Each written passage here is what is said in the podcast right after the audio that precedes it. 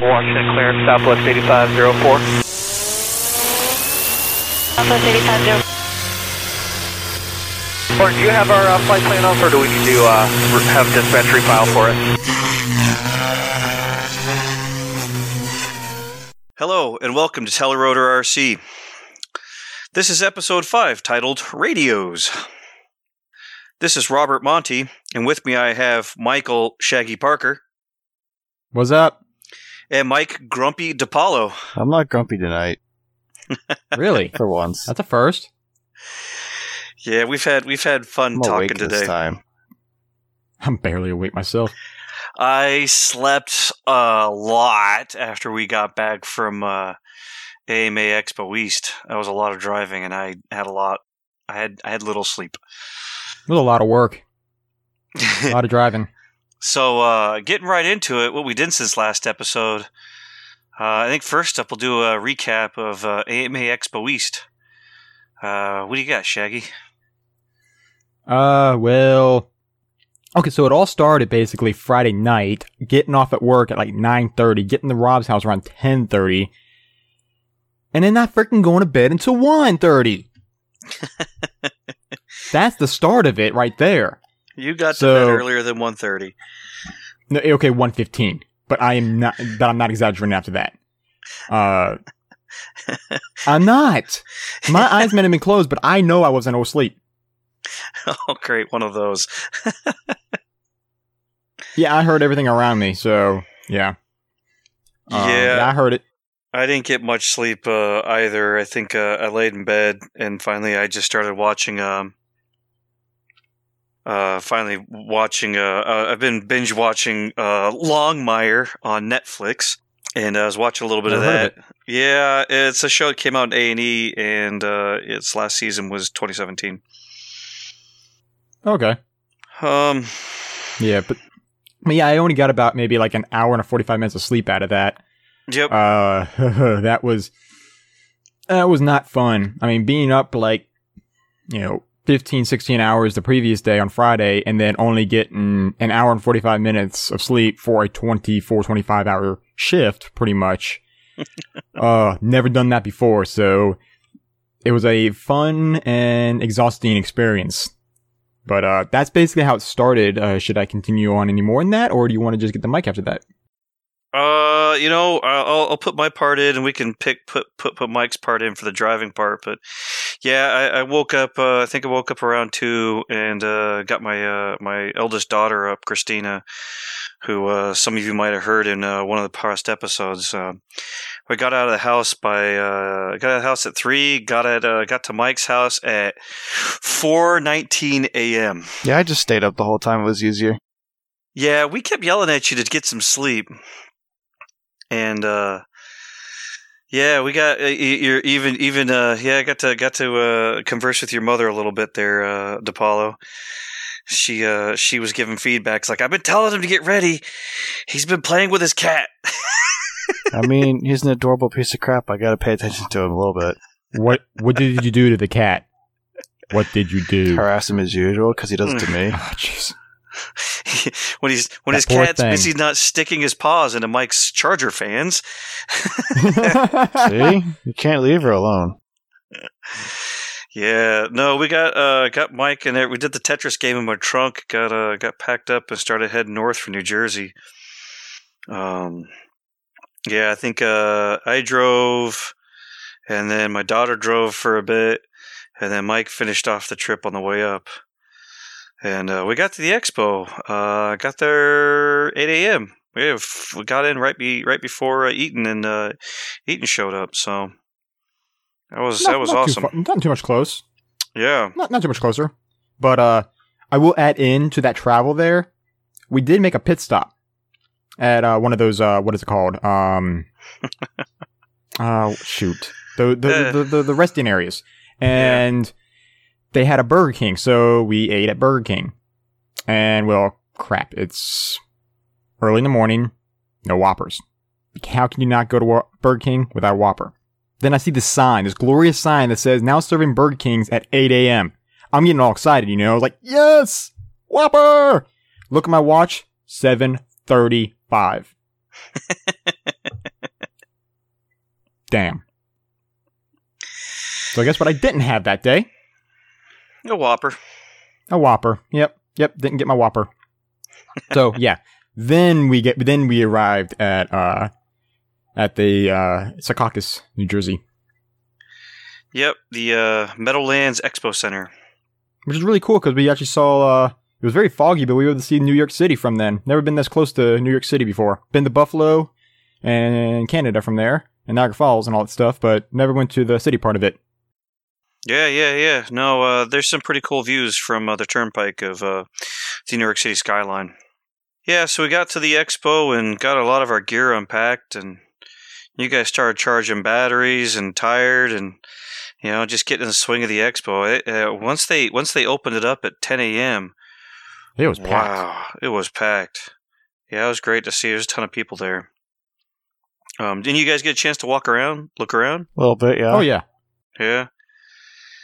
Yeah, last year I made the mistake. I didn't get really any chance to look around any vendor stuff, and I really wanted to make my way out this year. I, I sure did, and I'm I'm hitting myself now because uh, Sullivan uh, Products was there, guys Uh-huh. who who make the starter we all love, the Dynatron. I noticed they had a uh, they had the uh, heli heli wand, the heli starter wand. I meant to pick that up, but yeah, things are what they are. I didn't. Um, also it's saw one of those things where you know you you you like ah, I could wait twenty percent off sale, yeah, whatever. ah, I can get another time. And then you're like, damn, I should have got it. I'm still kind of fond of the soft mount ones, like, because you can break them down, and if something goes wrong, they slip. Yeah, yeah, true. Yeah, if the engine floods, uh, the, the the the rubber the rubber grip usually slips. Um, before you do, you know, oh ultimate yeah, before you damage. do real damage. that and um, I mean, if you're in dire need of getting smacked in the cojones, the wand, the, the wand and the rubber boot always delivers. You could be 50 yards from that thing. Someone will spool it up and it'll somehow hit you in the cojones. It's Gonna happen when you Yeah. least expect Gonna it. happen. yep. Wham! yeah, it's a quick And then and then you hear someone's voice just go like ten decibels higher. hey, I find it's the quickest way to wake yourself up before that demo flight you got to do that everyone's watching. um, yeah, I also saw Scorpion there, which was really awesome. Or not Scorpion, Yeah. uh, Innovative Designs. Innovative Designs was there, and of course they're a, they're a dealer. Uh, they're one of the uh, you know dealers for Scorpion, so they had the tools all out. And man, the, Scorpion's got a lot of tools. I even uh, yeah, you you picked up something, didn't you, Shaggy? Yeah, yeah. I got two. Uh, I got uh, uh, I prefer MIP drivers, but again, I never use Scorpion, so I can't really compare too well. I just really like the feel of MIPs, but uh, I MIP doesn't make a four millimeter hex, so I picked up the four millimeter hex. It was like nine bucks. It was like, dang, this is pretty good price. Um, the, the sale they had there was really nice. And then I actually uh picked up the new like tap and die set, but it's just I just got the die. I didn't get the taps. Um, I just got the die set that has three different ties in it, which is actually I've been using it today. It's it's great. I love it. Yeah, I really want to check that out uh, next time uh, we're at the field.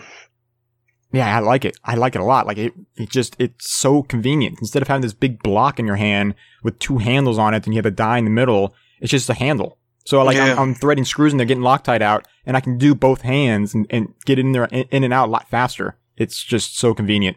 Yeah, it looked like a hex driver handle with uh, you know a semi-round end to hold the uh, the die the die in it. Did it come with multiple dies? Yep, it comes with three dies. It comes with uh two, two point five, and three. Nice, nice, good sizes. Yep, and they're all threaded. Um, and they go inside the handle. Yeah, wow, awesome. Yeah, I'll have to look into that. Um, Yeah, it's, it's like normally thirty bucks, and of course they had that sale there. Uh, so it was pretty nice. You know, usually Oh. usually at these events they'll have these twenty percent off sales, which is just amazing. That's the time to get them. now you're making me hit myself. Yeah, I went to go pick it up off their display, and they got it like glued down to the display. I was like, Oh, it's uh, it's uh, Velcro. Velcro. Uh, it's Velcro. Yeah, yeah. If you pull guess- hard enough, it'll, it'll come off. I guess I was being uh, Gentle, gentle. Yeah, no bull in the china shop. like your typical self. Nah, not typical in that way. Um, uh, you would you check out when you're wandering around there, uh, DePaulo? Uh, I went and looked at the Extreme Flight stuff because I wanted to see if there's any new planes to replace mine. I've beat up. Yeah, That's about it. You Honestly. already want to get rid of it? Yeah, pretty much. I don't know, Shaggy. You want a 35cc plane? Yes. Hundred bucks, it's yours. Hell yes. I'll pay you one I got a shed. I'll pay you one Oh, twenty. you suck. You suck. Oh, someone's, Suck, someone's suck, getting suck. diggered. Robert's just gonna use it oh, for don't firewood don't bring anyway. that up. Don't I'm bring not. that up. no, I'm not. I'm gonna fly. it. Robert they keep Fi- telling Genie keeps telling me to get a plane. He wants me to get a plane. He wants he wants to go out there and beat Um, me up in uh I'm gonna say get it, Rob. airplanes Yeah, will get it, teach you a lot. Yeah. He wants to go out. He wants to go out there and beat me up with F three A uh, stuff. So I'll tell you, man. Airplanes beat you up when it comes to learning aileron and just being on your toes. I could use that. I'll, Go for I it mean, then. I'll just- the nice back part out. is, I will forever hate gas airplane guys for the fact that I can put 50 cents of gas in that stupid plane and fly it for an hour, a whole freaking hour. I start handing the transmitter to other people. Like Justin will be next to me. I'm like, all right, I'm gonna go take a dump. Here's the radio. I'll be back. I come back. He hands it back to me, and then it's like, all right, who, who else wants to fly it? We still have um 40 minutes according to the transmitter. yeah, Yeah, it's insane. yeah. Whereas my nitro is like, yeah, six minutes. That cost you two bucks. I just don't know if I'll be as motivated as you are to fix it if I have a mishap with a, la- with a landing. Depends. I've No, noticed. Michaels. You yeah. were pretty motivated to fix it on the after that one landing. I, I was, there with you on that on that on that on that session. I didn't go to I didn't go to Michael's with you, but I was there at the clubhouse when you were busy repairing I it. I had to experience the entire life cycle of owning an airplane in one night. yeah, um, I also learned that throttle hold is not ideal with airplanes like it is helis. You don't do that. It goes splat. yeah. So I know at this point I've been um uh DePaulo. I've been writing up the feedback to uh to the Urcha board because Urcha got you know we, we we had to we had to split coast this weekend. Uh, Charles and Dan were out at the uh, Las Vegas Fun Fly, and then uh, Eaton and myself were uh, Eaton, myself, Pete, your you know both Shaggy and DePaulo. We were all over at uh, East Coast, so you know we're giving back our notes on how things were going, and uh, you know I was uh, it was really excited to see to see the people coming through this year. Um, I think I think a big part of feedback is uh, getting more new small stuff there for guys who are playing with multi rotors or playing with uh, planes, Yeah. and they're and they're interested in helis because um Oh, Robert. I think it's a little bit of a turnoff to show them a 700 size heli and tell them it costs you know a lot of money. So I like telling people about the Gaui. They're like, yeah, you can make it expensive. You know, six hundred dollar eh, four fifty. Yeah, that's a little pricey. Or you can put like cheaper stuff in it, and it still flies pretty damn nicely. You can get one rolling for like four hundred bucks or less. You know, I, I agree, but I think that's kind of the top level, uh, uh, top level of price. Uh, later, when we get into some of the news, uh, I'll throw out some of the prices, some of the stuff that's that's new coming out, and be like, "That's awesome, dude! That kind of prices we see in new stuff is you like can that's go even awesome." lower. KDS Yeah. servos and other stuff. Or what is Well- it? KST. That's it. I'm sorry. Yeah, um, Yeah, you can go even lower. I hear good things about them. Yeah, I see. Uh, you know, a lot of times I I, uh, I look at a lot of uh, models when I'm at Fun Flies, and yeah, I see uh, I see a fair amount of KST servos and some of the smaller helis. Um, mean, you know, flashy looking case. Yeah. Yep. Oh, which Um, reminds me. Speaking what's that? of, What's that? I thought they were out of stock forever, but no. The guys at KDS USA now have 20 in stock of the RotorTech 360s. Nice. Bye bye bye bye bye bye bye bye bye. Sorry, everyone. I picked them all up. I'm just kidding. You know what? For everyone who listens, it's a sad thing. Well, let me make sure this real quick. And Matt Bodo store. I'm almost like I'm 99.9% sure he doesn't make 360s, but I want to be sure before I say something really stupid on the air. Oh, I mean, he, he did 325s, and they were that's a first. they were good. That's a first. But then first. he never did any more small blades. for yeah, those just who just don't, 326s. For those who don't know, I am the gatekeeper of what usually ends up coming out on these episodes. Okay, yeah. So Matt just does 325s. They're good, but if you want the float, you got to go like the 360s on the Gaui. The thing is, the, the closest thing I've been able to find to rails without actually buying rails. So for someone who likes the the tracking and everything of rails, being able to get the Rotortex for in 360s for the X3 is kind of bomb, and they're twenty two dollars. Nice. It's amazing. It's like he's direct buying them from FunKey or something. but the point being, it's like, wait a minute, FunKey blades, the good ones, at half price. Yes, give me all of these. Because otherwise, they're like forty a pop, and it's like painful to crash this in an X3. It's like that's the whole point. I own this helicopter is to crash it into bushes and be like, "Oh, that's hilarious." Well, you see how it splattered? Pieces went everywhere. uh, you know, they actually contained itself pretty well. It you did. picked up you picked up everything. Uh, I mean, nothing actually came off of it except a piece of blade. I was like, "Oh, this sucks." Yeah, that was a that was a top half without a weight, and it was it slid on the concrete. Um, Don't forget about changing your pitch expo and then start playing with one inch margins. yeah, yeah. I'll yell at you about that another day. Um, you know, so you know, finish up on the uh, recap of AMA Expo East. Um, you know, one thing that was really crazy is I went down the the aisle that had a lot of surface guys in it, and that thing was packed. There was That a lot was- of surface stuff. That thing There was. There was quite a bit. for the for the for most of the day, and I was seeing fifth scale in there and, and all sorts of stuff. It was packed. I saw the guy with the fifth scale uh, turbine Baja. Turbine. The Oh, I can think- All I could think of is like, why did you stop at a 100? 210 or bust. two ten or bust. I, I wonder. I Going wonder, over a jump and just just, just get some freaking air. fly, man. You need a motor with 40 pounds of thrust or something obnoxious. uh, Inspector Gadget. Yes. Go go Inspector Gadget wings. That might be part of the reason why I only put 100 in there, is because it actually gets airborne. 100 is no joke, though, to be fair. yeah. Awesome. The other thing I was seeing is uh, Horizon Hobby was there selling stuff, and uh, They had a whole shop. Yeah, they had a whole they had a whole aisle wall themselves, and there was uh, every time I walked by, the the pretty much the whole well, there was always Packed. people there, packed. Uh, it wasn't a line, but the whole counter was packed full of people. Just like I want that. Shaggy didn't buy a micro whoop. Why, man? I should have. Why no tiny whoop? You you need to have. Here, break break my heart. How much were they selling them for? Uh, n- not really all that great. About close to retail. About a hundred bucks for the pro. That's about right, though. And that's about normal I mean, price. as a tangent, I'm really happy they came out with that because for so long everyone was modding them or building them, and they finally just decided, wait a minute, we can sell more of these to the enthusiasts if we just make exactly what they're all buying anyway. Yeah, yeah. Lightweight, flash programmable board, no goofy looking camera cover on it. Just put the camera there and hope we don't get Yep. smashed.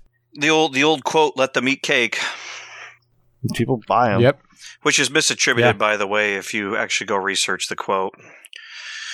Um, but that's that's that nasty college thing creeping in. that again. Yeah. Oh, Um. Speaking of blades, I gotta go buy 556s, don't I? yes, you do. Damn. Uh. Any any other things about about uh Expo? Oh, and it was actually really cool. Yeah, it was cool. It was, uh, it wasn't raining inside. It was raining outside, but it wasn't raining inside. It inside. was. It was dry all the time. Dude, Yes. we showed up to sunshine, and when we went back out in the afternoon, it was raining. Rain. Yeah. rain. But I was talking. Damn rain.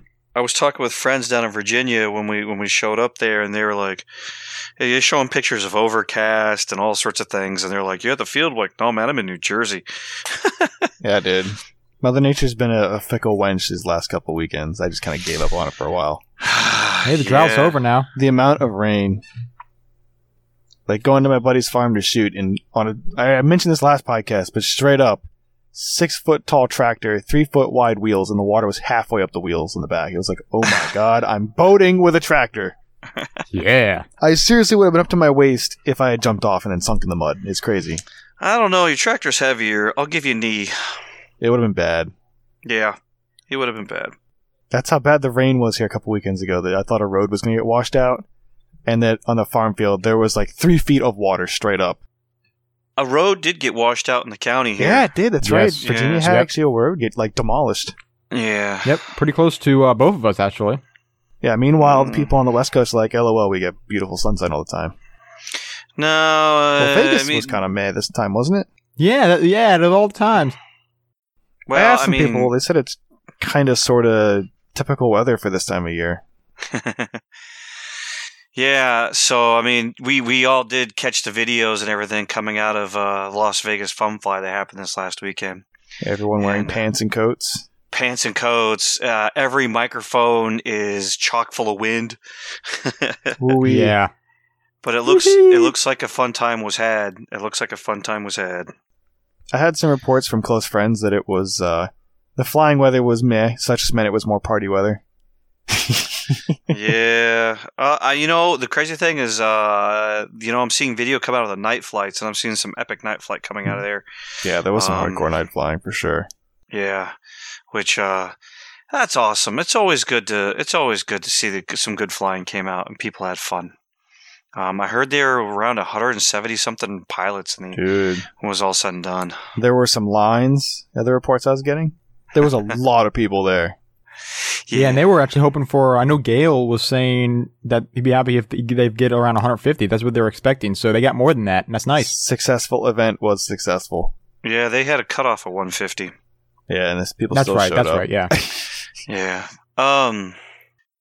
Past that, uh, yeah, uh, uh, there's four of us who went up to New Jersey. Uh, you know, myself, uh, my daughter, and DePaulo and Shaggy. Uh, three of the four of us hadn't actually ever been into New York City in like Manhattan or Times Square. I've I've actually spent probably about six to eight months working in in uh, Manhattan. Uh, we made the trip over and uh, got a few pictures. Got a got a really expensive meal, and uh, and it wasn't a Whopper. and it wasn't a Whopper. Uh, and you know, I, I actually, you know, the whole times I always worked down in Manhattan, I'd never seen the place so full. But I was always there on weekdays. I was never there on. Times Square Saturday night. Yeah, dude, it was full. It was. Uh, I was. That was full. we'll have to share those pictures. We'll have to put those. We'll have to get those pictures together and put them up for everyone. Yeah. I'll get I'll get an Instagram link. You know what's funny is, uh, you know, I always seen like, you know, pictures, videos, you know, news reports, whatever, Times Square, and you have like, you know, that one tall building, the two roads kind of merge to the side. Little did I know, you turn 180 degrees, it's the exact same thing on the other side. So there's two sides that look exactly the same. So it's basically kind of like a cross. The roads don't cross, but they just kind of get close to each other and they kind of branch out between the two buildings. So, and then the ball that drops, there's one on each side, which is pretty cool. I didn't know that. Yeah, I don't know if that's the actual ball or not. Um, I think it is because that is where the ball actually drops. And it said Toshiba 26, 2018, so uh, that's what it said. Yeah. On, uh, yeah. So I, I I, think- don't know. I But I think the other thing that made it look very much identical was just how bright all the screens were. oh my gosh, Yeah. I needed sunglasses. Yeah.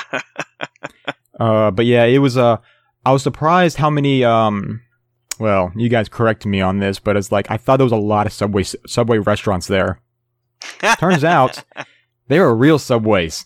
I was gonna say it was like there's two subways next to each other. What the hell? yeah. No, one's the real subway, one's a restaurant subway. Oh, that makes perfect sense. Surprise, bruh.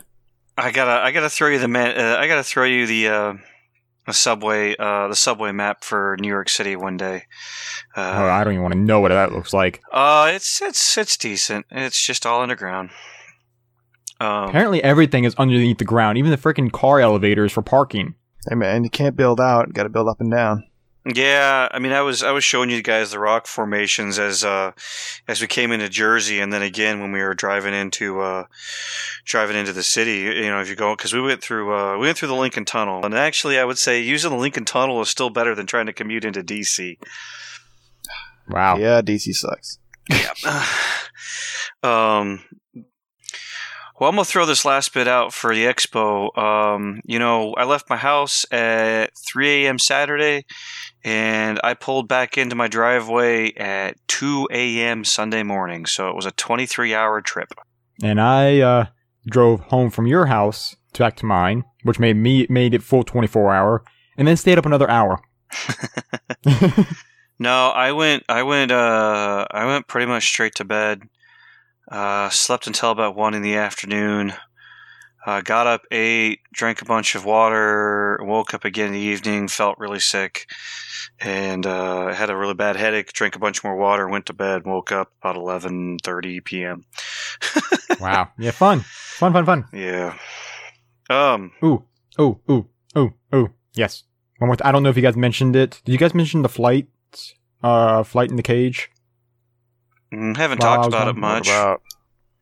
Oh, Mike crashed. Yeah. I flew my fireball in the cage. I knocked the canopy off by doing four point tic-tocs. I then cut the canopy with my blades and still flew around and had some fun. Uh, I will still cut. But- I will cut that out too. I did an emergency auto. You did a planned inverted landing.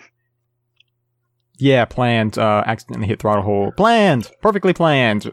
A planned inverted landing, Perfectly planned and autoed onto the blades, which was pretty cool. Yeah. which was actually very cool. I actually And, enjoyed. uh, I actually enjoyed the, the. I actually enjoyed the morning. Um, the morning sessions. Um, you guys are feeling it out, but like I got. Uh, I think Mike, I got you to do a, a sliding auto Yeah. uh, back to us, and uh, yeah, you guys are using the space in the cage. There's not a lot of space with a 450, honestly. You, uh, for some reason, you you stood in the shallowest spar- part as far as depth goes. Depth wasn't the spooky part. It was width and height. You had more width in the direction you were facing than you had depth, and you weren't centered in the cage. Nope. Yeah. Centers for losers. Um, so that was our New Jersey, Secaucus, New Jersey trip. yeah, AMA Expo East. That was fun. A lot of fun. Can't wait to do it. Maybe again. I don't know. Yeah. Um. No. Uh. But I will never, ever go back to New York City ever again. It, it, it was cool for like the first five minutes. Like, okay, let's go. yeah. You guys are. Uh. Yeah, I say it was different for me working there than it is as a tourist on Saturday night. Dude, there wasn't a single tree ever anywhere. Not one tree. That's sad. Uh, actually, if we'd gone up to um, Central Park, you would be Oh, yeah, you, yeah, you yeah. would be amazed how many trees are right there along all the all the avenues along Central Park. It's it's of course, it's- that's the freaking Central Park. yeah. But uh, I mean, there's some I've, uh, there's some side streets, especially as you get away from Times Square, that the trees start popping up, and you'll you- Right, you'll right. actually start feeling it. The buildings get uh, uh, less tall, and the trees start showing up, and you start seeing kind of like stairs into people's front doors, and you know, Yeah. it- yeah. Yeah, I mean, uh, yeah, it'll start turning into like downtown Fredericksburg or DC and stuff like that. But uh, no, never again. The roads are way too close. People are freaking ridiculous. Uh, no, no, no, no, not, well, not happening. and Even and- the and- cops were jaywalking. And and and to because uh, New York. because New York, Yeah. and and to and to give a fair and balanced review, uh, Shaggy ain't traveled nowhere in his life that's been a big city, and he doesn't live in one either. and never will. never will. Never say never. It, it, it was cool to see, you know, just say like, yeah, I've been there. Like, you see this on TV? I've been there. I was right there where they're showing, right there. But yeah, it was cool. I loved the experience, but never going back. Okay, so through the expo trip in New York City, um, what did you what, what did you do heli related in the, since the last recording? Who? I don't care who. Go for it. I mean, nothing really. Something died and then I Good fixed answer. it. That's about it. Good answer. It's been dead. This is that horrible part of the season. I uh, well, I um, I mean, I'm sitting waiting for a 556 to show up. That's about it. No, I uh, I took a um, I, I, I did one last review of a model. Uh, I did one last review of a model, and it's hanging from the ceiling. Um, used the uh, torque wrench on it, and um, checked all the parts and everything, and put some oil on it, and getting ready for uh, getting ready for flying coming up uh, next week in a cabin fever. Um, also on two of my other helis, I'm gonna pop out all the thrust bearings and replace them, tail and head. Uh, basically, it's beginning of season. You know, flights are going to start up. It's going to start becoming time. I don't want to open things up, so time to get some of that work in. How about you, Shaggy? Uh, well, not too much during the week. Uh, you know, just trying to get some things done here and there, small things, podcast work, all that stuff. But uh, yesterday and today, probably the most hobby related stuff that I've done so far. One being uh, my the newer of my E7 SEs. I've been working on that a lot, just trying to get it you know finalized and ready. I still got to get a motor pinion and stuff like that, and then program it and get it flying. But I was like, okay, well, let's get the speed control all you know like the wires, you know, all you know wrapped up and everything. Get the the servo leads because they are detachable. So put those in and you know tie them up to the side frames. So I pretty much did all that work. Uh, the speed control, I've been debating about doing it though, but I cut the lead short. Uh, probably, you know, six inches long. Got the crimping tool and all that stuff. I made my own extension that runs to the back of the frame and then kind of go in between the frames like that and plug into the, the speed control and then heat shrink over that and tie it down. That way, if I ever had to remove the speed control for some weird reason, I don't have to undo everything. You know, I, I just unplug it from the base. Yeah. Uh, and, and, you know, again, you're shortening the lead, but I, you know, it's, yeah, sure, if you sell it, it might be, it might be a problem, but there, it's not that, it's not that gonna be that big of a problem, honestly. Worst case scenario, you pop it back open, desolder that, that end and, de- and resolder a new lead on there. If you don't want to do that, send it back to Castle, they'll do it. If, if you don't want to do any of that, just suck it up and deal with it. But that's what I did. I don't plan on selling it, so I'm not going to think about the future. I'm going to think about now. And this is convenient now. So I did that, got my uh, servo leads all wrapped up, and I used the dental floss. So I, I used to use zip, zip ties until Rob told me about the dental floss and uh, the wax covered uh, dental floss. And it's it's very convenient. Convenient. It takes a little longer to wrap around and apply. And I always do. Um, I don't know if you do, Rob, but I actually do use a little bit of CA to just kind of hold the the knots, you know, properly. You know, just just I don't put it like over the frame, over the wire or anything. I try. I just try to like uh, glue the knot so it doesn't unravel or anything.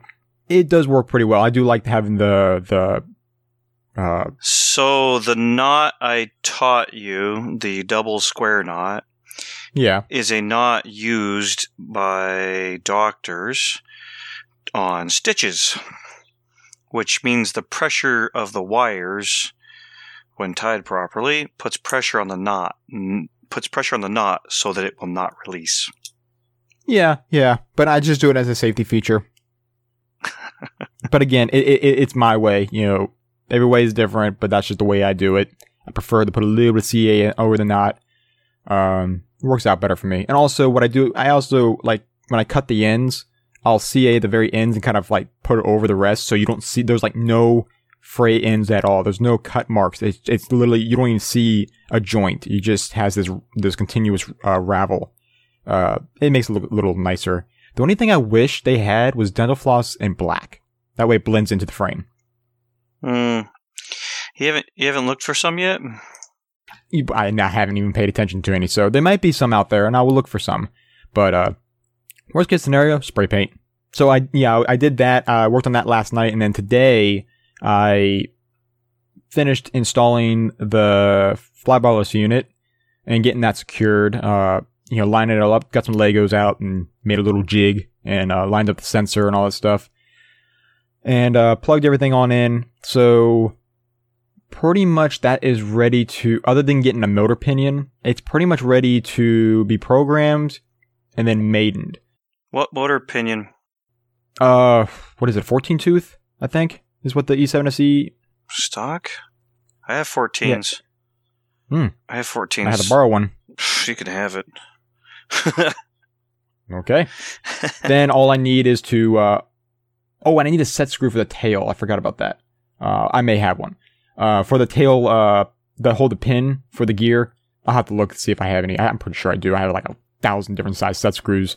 So, but yeah, other than that, it's pretty much ready to go. Just got to sit down, program it. I got to get more satellite cable, uh, satellite cables and satellite receivers.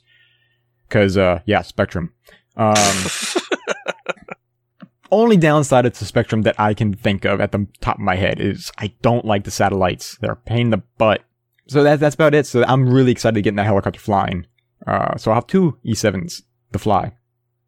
But that's pretty much what I did today. Oh, and also I, I, I, I, I put a new canopy on the Fireball because I, uh, yeah, get bumped.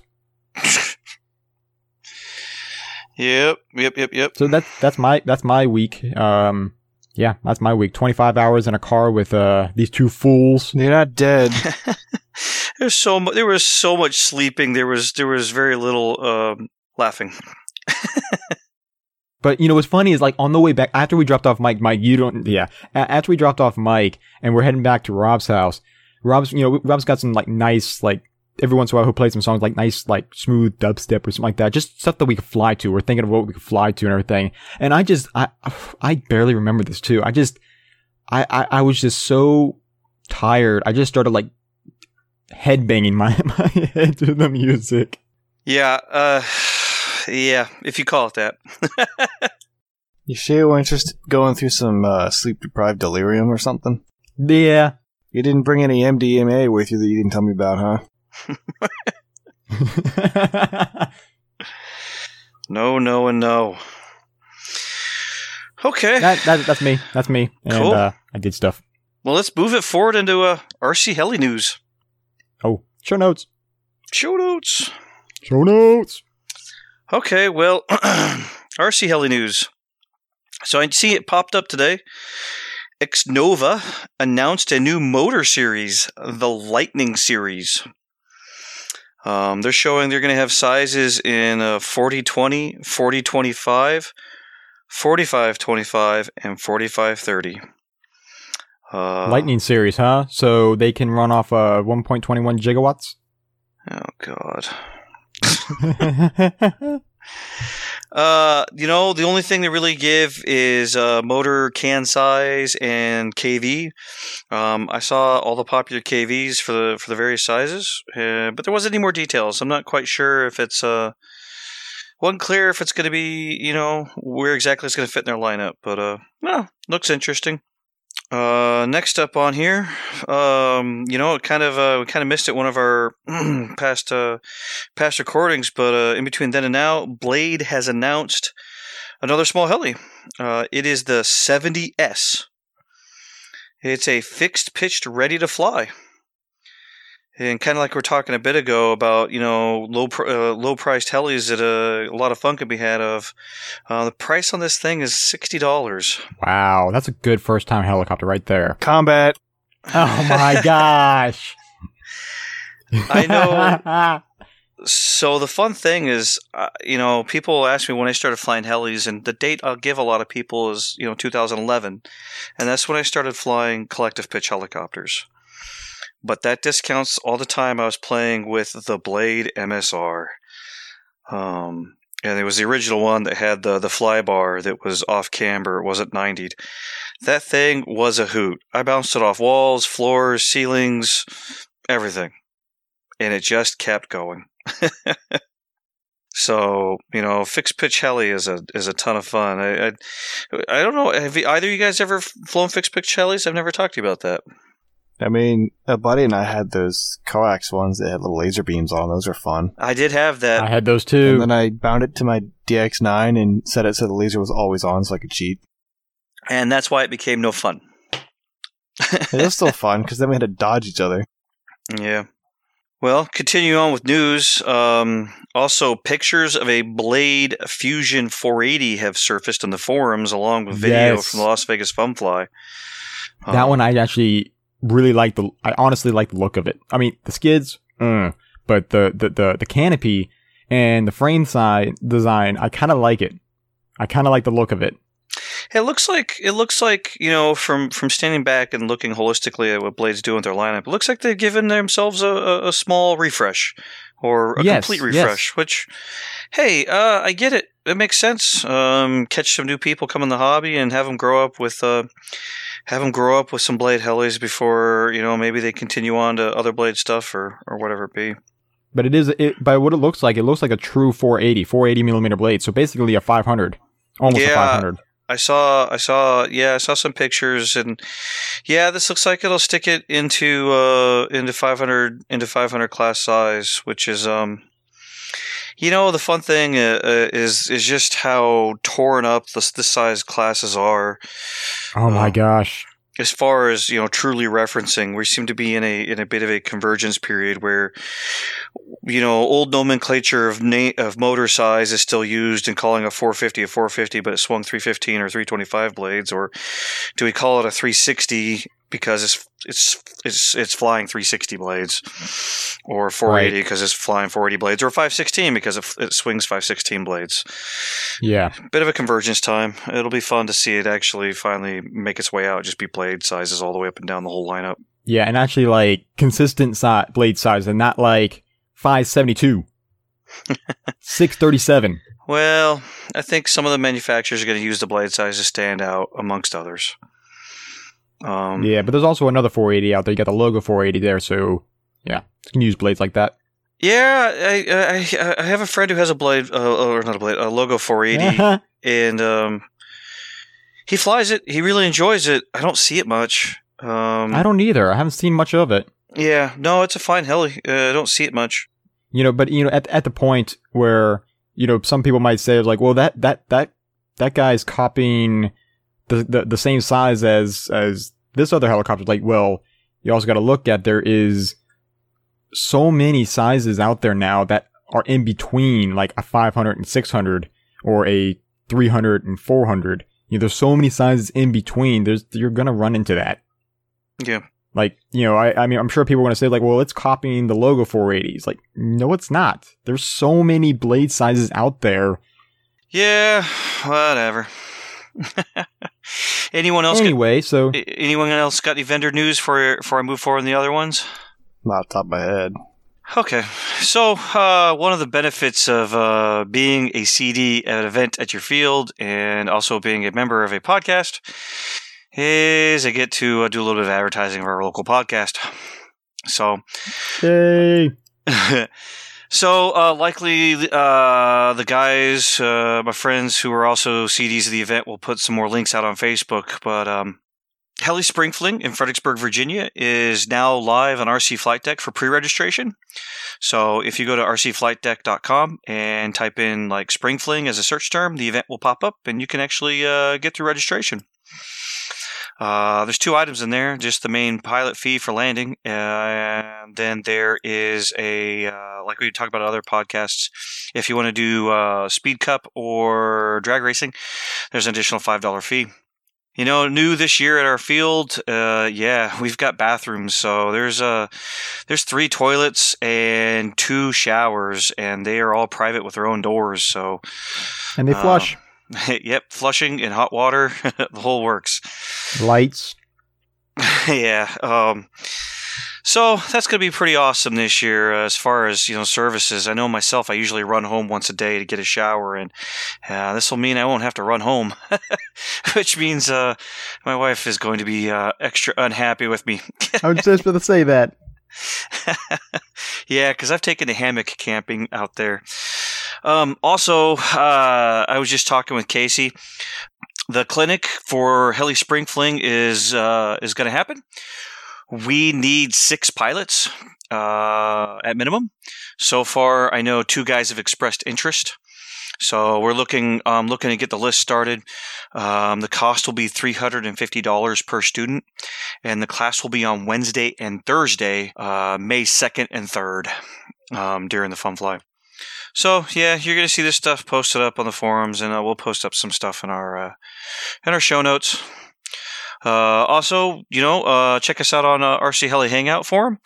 Uh, we're posting in the podcast corner. Usually, like to do some trivia for the episodes, and uh, you know, give us feedback. Uh, constructive, uh, constructive feedback's always welcome. Or um, you know, shout at us and give us non-constructive feedback, and we'll see how well we can not listen. Uh, also, you'll find over there is our friends with uh, Freefall uh, RC, Full Pitch, and RC Heli Hooligans, which uh, you know, which is uh, a little silly of us not to mention. Uh, Steve uh, Steve Yun from uh, Freefall Oh, yeah, did stop right. by during the expo with his family. Uh, saw him pick up some planes.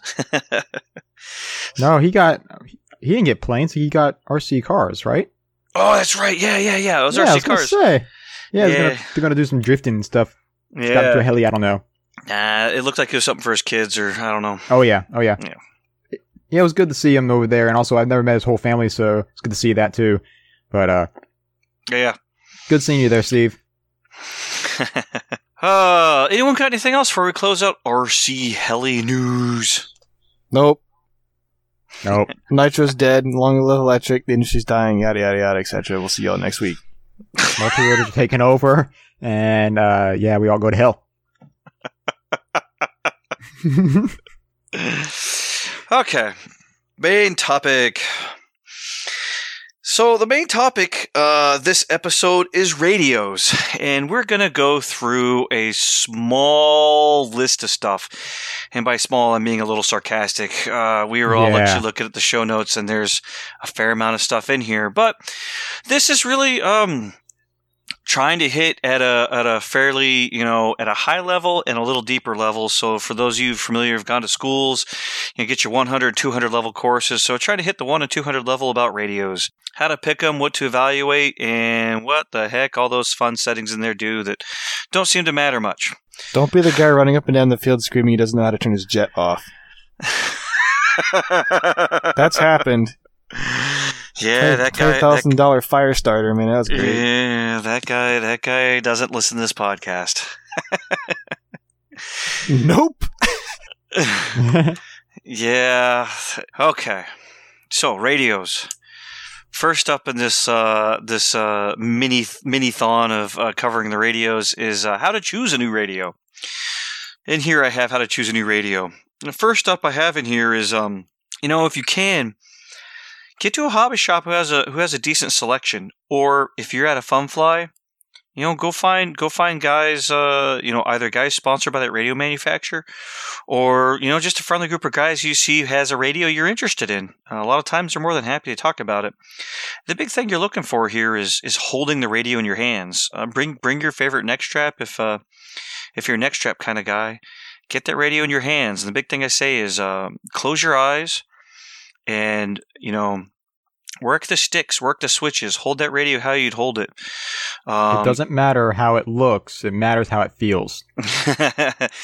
yeah, uh, And, uh, and I'm being serious too. you're you know you're 100 percent right. We don't we don't look at these radios when we're flying. We look at our we look at our aircraft. So it is a big thing. Is can you operate this radio? Do the switches fit your fingers? Um, do the gimbals fit? And if you're, you know, one thing I'll say is is if you're a thumber and you're thinking about going pinching, you know, try both both hand movements. If you're if you're a thumber and you're you're a long term thumber and you know you like to switch out you know stick ends or something, are there stick end options for your radio? You know, think about those kind of things. But the big thing is get it in your hands and um and work those sticks and work those switches. Make sure you know pretend you're doing your flight. For pretend you're doing your beginning of your flight, flipping an idle up, uh, flipping throttle hold, doing an auto rotation, doing a bailout. If you use if you use a a, a two safety uh, switch setup, uh, you know like a throttle hold and a throttle kill, you know flip the switches. Um, also, ask the owner or, or ask them where those typical options are at as far as switches go on the radio. So you get an understanding of where those options are at.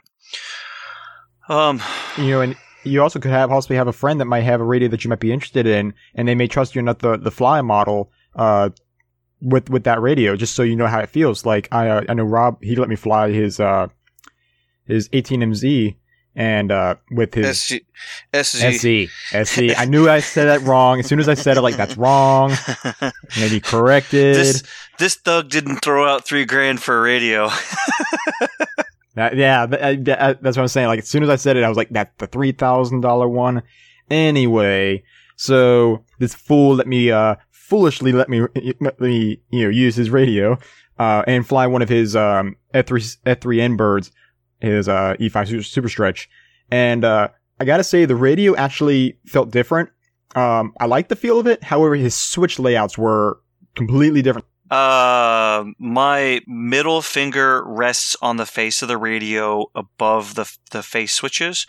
My ring finger actually goes between what is usually uh, throttle hold, so between the two switches on the top of the radio, and of on course my index and top my now.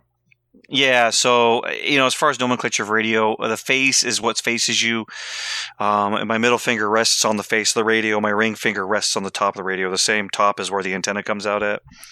Yeah. Yeah. So I catch a lot of people trying to put their middle fingers on the top of the radio, and then you get this really large spread between your index and your middle, which I don't find to be comfortable, and also limits you from doing anything with the switches on the face of the radio.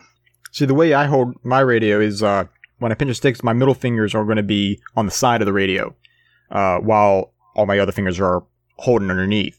So it made it the way the way the switch layout was. It's hard to really explain in in, in, in voice and word. You know, when I want to, sw- you know, for doing the switches, I mean I have to move my middle fingers on top Mm-hmm. versus on the bottom or on the side where I can access those bottom uh, bottom side switches. And that's why for my radio, I always liked having my idle up on the side on on the left and my throttle hold on the very bottom. Uh, the real big switch. Typically, most radios are very similar. Uh, they have a really big switch, which is on the very bottom on the right.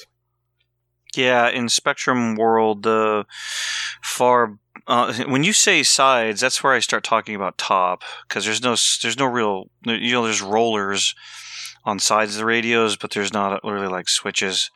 No, the only the only switch I have that has anything to do with the helicopter flying on the face of my radio is my throttle cut, which shows my ESC a a, a true zero. Um, my throttle hold shuts the motor off, but doesn't show it a true zero. Um, because if I after after the model is armed, if I do throttle hold off and on, it does quick spool up. But all that to say, check out where you want to put your stuff on these switches. um, Exactly. Every and everybody's gonna have a different setup, so don't be asking, you know, like five different people. Like, hey, what would you recommend? Because it's it. They're gonna have it to their liking. Go to your liking. Don't just ask a bunch of people what they what they tell you you should do. Go by what you think you should do. Um, I will agree to that to a point. At some point, you have to have some things a bit standardized. Well, yeah, yeah, if yeah. You're going to hand You a need to have some over guidance. someone else. You're gonna have some guidance. Yeah. And then I just run into plane guys who've been running plane specific radios who throw their switches everywhere, and I just run in fear. And I fly the model regardless, and just remember don't flip the switches on the left because that'll flip throttle hold. so, um, another item on choosing a radio. So, before you buy it, one of the things to research is logic requirements. So, the other thing is determine if you have any logic requirements. Um, so you'll see it in the nicer radios from uh, Futaba and Jeti. They start getting some really nice logic in them that, as heli guys, we actually don't care much about. Plane guys, though, if you're going to be, you know, if you're if you're a hel- uh, if you are a heli guy who also enjoys flying planes, um, you know, if you get don't some of the, Jet. jets. Um, you get in like F3A. I know I sat down and, and talked with Chris Genie. He showed me how he uses the double logic in the 18MZ. Um, so that it goes into specific modes depending upon switch placement and and um, throttle placement. So those things are really nice. Check into that as another item. Um, the other is determine your channel requirements. Um, I know a lot of guys like, oh, I don't need all those channels. Uh, the first thing I know that will really, so the first item that will really hit your channel requirements is nitro, uh, especially if you want to do like a, a switch, uh, a switch glow. But your nitro, how many channels does nitro typically take, Mike? Uh, seven, I think. Yeah, because you got your three channels. You got your elevator, your aileron, throttle, rudder, rudder gain, The gubs in there. your gov. That's channel. Yeah, you're talking six or seven, depending upon the manufacturer. You can see up to like nine channels to do to do certain uh, aspects. So you start getting like head gains and uh, head gains and head speed settings. You start seeing like nine channels. Um, the next big one is uh, scale. Whew. How many cha- how many channels you use on your scale bird, Mike? The same as a 3D plane. a 3D heli. Really? You're only Yeah, using like six? I didn't put anything extra in there. That thing's meant to fly and look cool, not look cool and badly fly. Yeah, I know the Bell 222 I, f- I built years ago for a friend. Um, it has a single channel dedicated to the servos that do the landing gear because it's a wheel. It's it's a three wheel landing gear that uh, retracts up, and then I have another channel dedicated to lights. Um, along with it being a flybarless controller with multiple channels and gov gains, so I think I was somewhere up in the 12 to 14 channel range um, doing all the control, which is pretty cool because um, I have basically, you know, you have it set up so it basically has lights that switch on as start as soon as you start um, spooling up, and there's a landing gear light that switches on when the landing gear's uh, down and ready to land. so it's pretty cool. But yeah, you'll be surprised. You can quickly you can quickly run out of channels. So um, this is one of those areas where, when it comes to spending money in a radio, if you spend your money well up front, this radio will last you years. Um, I know my first purchase of a nice radio was a Futaba 8FG back in 2011. It was crusty. Uh, I, I- I actually kept it pretty clean. I put it in a transmitter case, and every once in a while, I, I you know uh, used a brush to dust it, and you know a damp a damp sponge to you know clean up. Uh, just clean it up. um, yeah, and the last part is other aircraft requirements. If you're going to fly multi rotors or planes, um, other helicopters, that, that sort of thing, look into that. You know, any other items here you guys have for how to choose a new radio, things to look at before you actually buy it? Yes, um, if you are still in the old ages and you're flying a flybar, make sure it has flybar mixing because a lot of them are starting to go away from that. Yeah, I won't name any. I won't name any manufacturers who have pulled out um, pitch to aileron or pitch to elevator, which with uh, some of the older flybar helis makes it a little tough. If you start doing pitch pumps, you'll notice your heli will pull around. So if you want to do like a lot of us see in our flybarless controllers, we can do um, elevator pre-comp where we give we tell the elevator to speed up a bit when we're running through our collective range so it keeps up.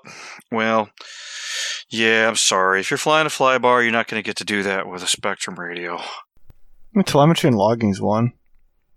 Yeah, That seems useful, but most everyone supports that these days. But some radios are better than others at it. You know, I have as one. Of, it was one of the last bullets here, so I'll go ahead and bring it up forward to now. Is also the telemetry. Research what it takes to put telemetry into the aircraft if you're interested in it. I know myself. Um, I have telemetry on my Futaba system. It's integrated. You know, it's uh, my Kontronik speed controller is feeding it into the Futaba receiver. So that I can get milliamp hours and and uh, other fun stuff. So it's really nice flying to milliamp hours. Uh, I show that to a lot of people, and the next question from them is, "How do I do that on my heli?" Uh, so a big thing I'd say is if you're interested in new radio, research what it takes to do telemetry. Um, you may not want to do it today, but you may want to do it tomorrow. You know, for example, I flew until late. I flew until late 2017 without telemetry, and I no, I flew until late 2016. What am I talking about? Yeah, I sold my radio in 20. I sold my 8FG in 2016. Um, but I flew until late 2016 with no telemetry and, and finally put it in there. Um, and, and I knew what it was going to take. So it's, it's definitely worth researching what it's going to take to put telemetry in your aircraft. Sensors, how easily it plugs in your receiver. Is your ESC compatible with your receiver and transmitter setup? Um, is is is your controller give you is your flybarless controller give you options that you know your receiver doesn't, or even um, do you have to do separate items like a JLog in order to get the telemetry you want? So definitely look into that. I know Spektrum is uh, used to be the TM1000, which you can still use the TM1000 for uh, live telemetry and stuff like that. But uh, the most common one is a it's the 4649T uh, telemetry receiver, mainly used for or was designed for multi-rotors, but a lot of people for planes and, and also helicopters uh, have been using them for live telemetry. I know uh, Alex Rose uh, was working with um, with the Brain 2 to get it get the telemetry with Spektrum uh, working properly, and of course it works now. Also, um, with that uh, that receiver, uh, and that's what you that's basically what it requires to get that little forty dollar receiver is what basically requires to get, to get telemetry uh, and integration uh, with your Spektrum transmitter, which is pretty cool. Yeah. Yeah, that's good to know. Um, that's good to know about you know what's what's compatible with the, the Spektrum side of it because uh, I tell you that opened up a pretty large flight envelope for me is flying to milliamp hours consumed because then I can fly every head speed I have and um, and not, and come down and fly it to the max amount of time allowed and and come down you know with the battery at the same uh, the same capacity used every flight Yeah, that's something I haven't tried out yet, which I I am going to get that receiver and put them on my helicopters with the brain. Uh, but like the 420 currently right now, I have you know three different head speeds. I have 21, 23, and 2500 head speed. You know, I, I'm basically guessing. I know I can get five minutes of flight with 2500 RPM and doing eh, not hard smack, but just base, you know, eh, somewhat hard smack, but not too crazy. And I know I can get 10 minutes out of 2100 RPM. But when I start mixing it up, I'm guessing. So I cannot wait to get that to actually know where I'm at. Especially when I when I change batteries from 2200 milliamp to 2600 milliamp batteries. Uh, changing, yeah, that's hard on the. That could be even difficult for the telemetry though, because I know I have telemetry alarms set just for uh, basically my 5,000 milliamp hour batteries. Yeah, but when you're looking at voltage, you know, then it's going to be the same all the way around. You'd be able to see the actual voltage. Uh, you can't fly voltage accurately. That is true. That is true. They, that's right. That's actually a really good way thing to say. You can't fly the voltage accurately because by doing certain loads, the voltage, the, the, the sag in the battery is going to is going to sag pretty low, and it may seem like you're at your peak or you're your time to uh, to land when you're really not. It's just a sag in the battery. Yeah. That also shows when your battery. That also tells you when your battery's crap. When your sags down below and it holds like that for a while, time to get a new battery. I'm going to argue with you some more on that one, Shaggy. Damn it.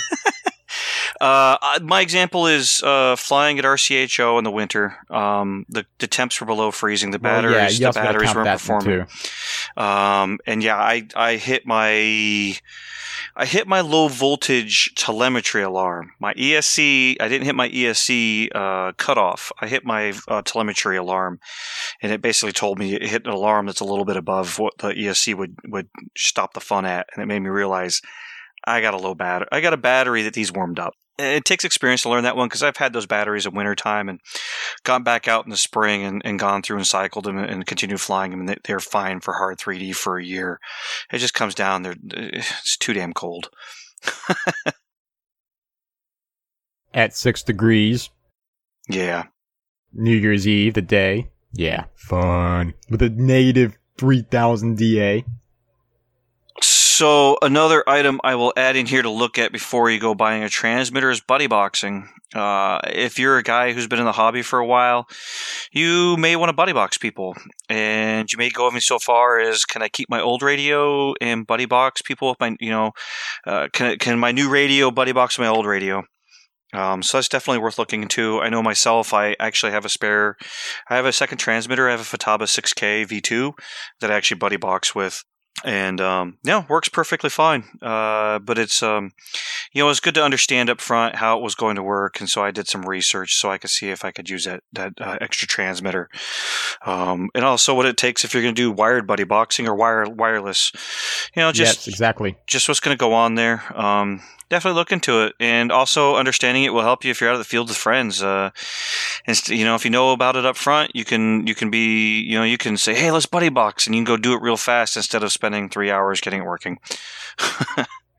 Yeah, yeah. It's like my um well it's like my like I, I buddy box with planes a lot. DX eighteen, you know, I have a Gen one DX eighteen. Uh non it's it's it's wired, not not wireless. And I got a uh the newer D or a, a newer DX nine, which has the wireless, but obviously DX eighteen doesn't. So, you know, still has the cable and everything, just plug the cable, boom, done. You good. Yeah. That's great. So yeah, you can still you can still have a newer one go with the older one as long as, you know, worst case scenario, just use the jack. Yep. Yep. You know, last bit I'll say is, uh, you know, in buddy boxing, there's a couple different modes, but check out if you can trade model memories with like an SD card between the models, or if, um, you know, some of the other manufacturers, you don't have to really do any of that, uh, or even the way Spektrum Futaba works, uh, you can usually set them up in a mode so that they use the uh, teacher's settings uh, with the student. So you know, no matter how you throw the stick throw, it's the same stick throw as the as a teacher would use. So Casey and I have done at the field. Basically, you don't copy settings from one to the other. You just set it up in the teacher radio that when you give them control, you're only looking at raw stick movements, and those raw stick movements will then translate through the teacher radio to equal out the same way as the settings in the teacher radio. So, for example, if you have dual rate set up in the teacher radio, no matter what switch the student throws, it won't adjust anything, but the teacher can throw the dual rate switch and take it from 100% throw down to like 60% throw. And both teacher and student are on 60% throws. And you don't actually have to mirror it in both transmitters. It's not a setting I typically use for helis, but I do see it used a lot for planes, um, especially when we're dealing with the club trainer and such. I don't even bother mirroring them. They just, you know, get just just the teacher radio just wants to see raw output from the student radio on the sticks channels. You know, whatever channels are your, you know, rudder, throttle, collective, uh, aileron, and elevator. okay, hip buddy boxing. Okay, they're going to get into the much more complicated settings of the radio. What is ATV travel and how and why to use it? You want to go for this one, DePaulo? Endpoints, huh? Endpoints, yep. Uh, I don't know. It seems like something that comes up in Futaba Land more often. Um, I know it's come up with everyone I've touched when you go through Flybarless controller programming. Uh, we're just talking about rate control. Well, usually they want they want you to match up um, a hundred percent, a hundred percent on all your channels to a hundred percent on the controller. Yeah, that business. Yep. That's kind of self-explanatory, isn't it? Well, and and that is self-explanatory for the heli side. ATV travels at endpoints for guys who are flying flybarless. Usually, as you go through the wizards with your flybarless controllers, um, they'll they'll walk you through adjusting them. I mean, even a plane or a jet, it's still the same kind of thing where you just. I mean, the 3D guys, they just crank the travel till it buzzes and then back off and then equalize them. I'm straight serious. I was I had a caliper out, and Justin and, and company come over and like just make it buzz and then back it off and make sure they're the same once you're done. You know, one day I might have to invite a plane guy back into here. Is also a heli guy, and he can really school us on this. Um, But uh, I mean, the jets, yeah, you and you set the maximum travel for a certain amount of degrees it's allowable by the airframe. Otherwise, it goes kaboom, and then from there you just use dual rates to dial back how much degrees you want. Otherwise, same thing for the heli. So ATV endpoints, yeah, usually a controller or an item will walk you through what they want to see on that channel. Um, that's usually really what it's used for. Uh, with Flybarless controllers and everything else, after you set it, usually it's don't go touching it again unless you want to walk back through that wizard, whether it's for your castle, ESC, you know, a Kontronik or a governor or, you know, a throttle on, on, on like a castle or a Kontronik or a Hobby Wing or something. Um, dual rates. Why would you use it? Um. Okay. So dual rates. So if you've got your travels all maxed out and you're not wanting to have to deal with a full rate control, like for example a jet going really fast, if you have full rates and you crank the stick, it's probably going to explode. Uh, if you've got a heli and you don't want to have the full insane speed that you know the aircraft is capable of, and you want to tame the thing down for maybe precision flying or practice, or you just want to look smoother, then you'd use dual rates to dial the maximum degrees per second back, or in an airplane, how many degrees of pitch are getting thrown into the control system. Exactly. Yeah, you, you got it clear. Um, yeah, I use it for F3C when uh, when I want to, you know, because the controller is set for a maximum roll rate. You know that I that I you want. don't want to go messing with that because then you're gonna have to redo everything later. If it's like an airplane, you have to go back and mess with actual travels. yeah. Dual rates are nice. They they apply to the entire control system. Yep. So dual rates are, are nice in that manner that I can flip a switch and get a get a different feeling or a different a completely different feeling for the heli, not just max cracked out rates. Um, you know, usable ranges I usually find for dual rates is somewhere between you know usually we're maxed out at 100, and we'll go down from there. So usable, I usually play around in the 100 down to like a 70 range. Um, much below that, you're going to find that it may get pretty slow and kind of and kind of odd. So I will give a warning that you go into extreme ranges, your heli might not feel the same. um, next up is Expo. How and why would you use it? Oh god, we're playing twenty questions with me, aren't we? We're basically running through them, yeah, dude. I just want to add something. What does Expo stand for? that would be a question that a lot of people would probably be asking. Exponential curve. Exponential There we curves. There we go. Algebra. Algebra. Google a picture. It's much easier to look at there. perhaps we should perhaps we should get a Google picture for ourselves to post the show notes. I'm going to find one right now. Thank you. Or you could go look at the expo section in your radio. Um, yeah, no, you can go look in the expo section of your radio and run that thing crazy off and, and, and, and up and down, and you'll actually see a great curve and what it's doing with, for instance, your aileron rate or your um, elevator or rudder. Uh, basically, it is giving you uh, a little bit more precision around center by deadening it down so that your big movements around center equal smaller movements on the aircraft.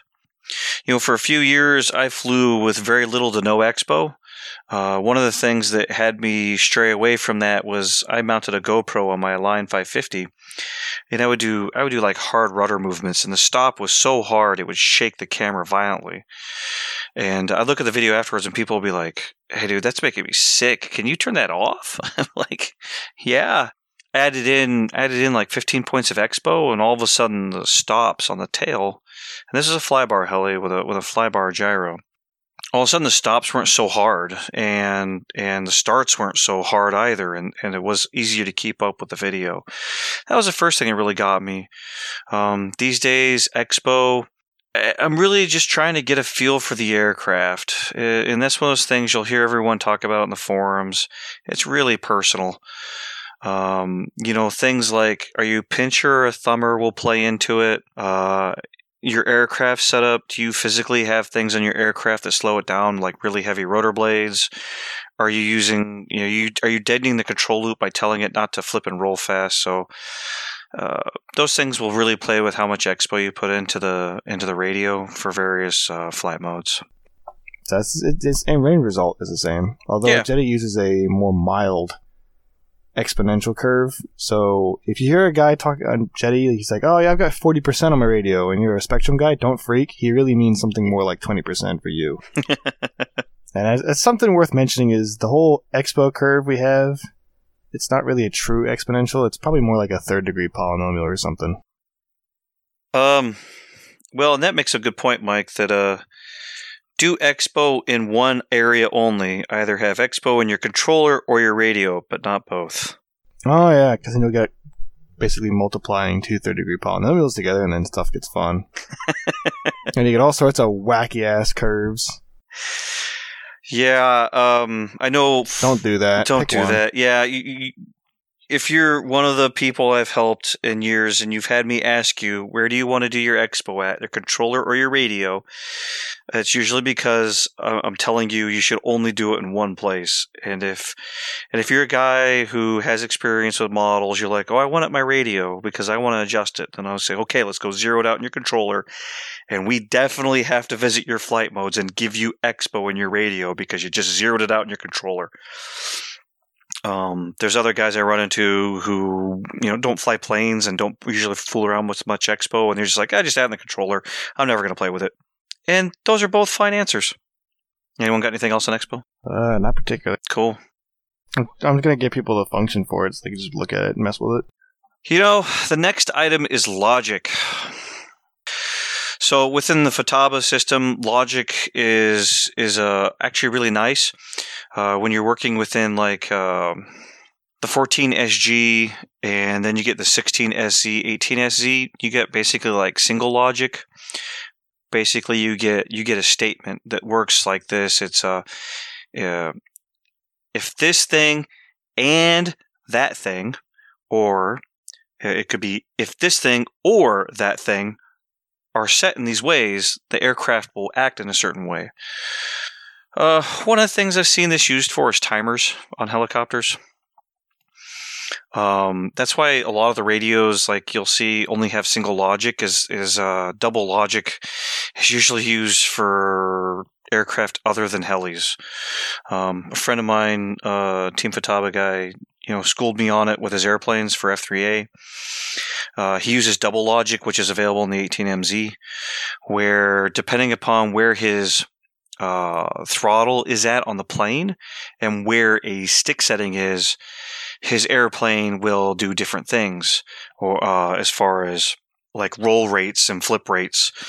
So, for example, if he's on a downline 45 with the throttle, you know, uh, low throttle, and he's he's doing rolls, he has a different rate than he's when he's on an upline 45 at full throttle and doing and doing like uh, rolls.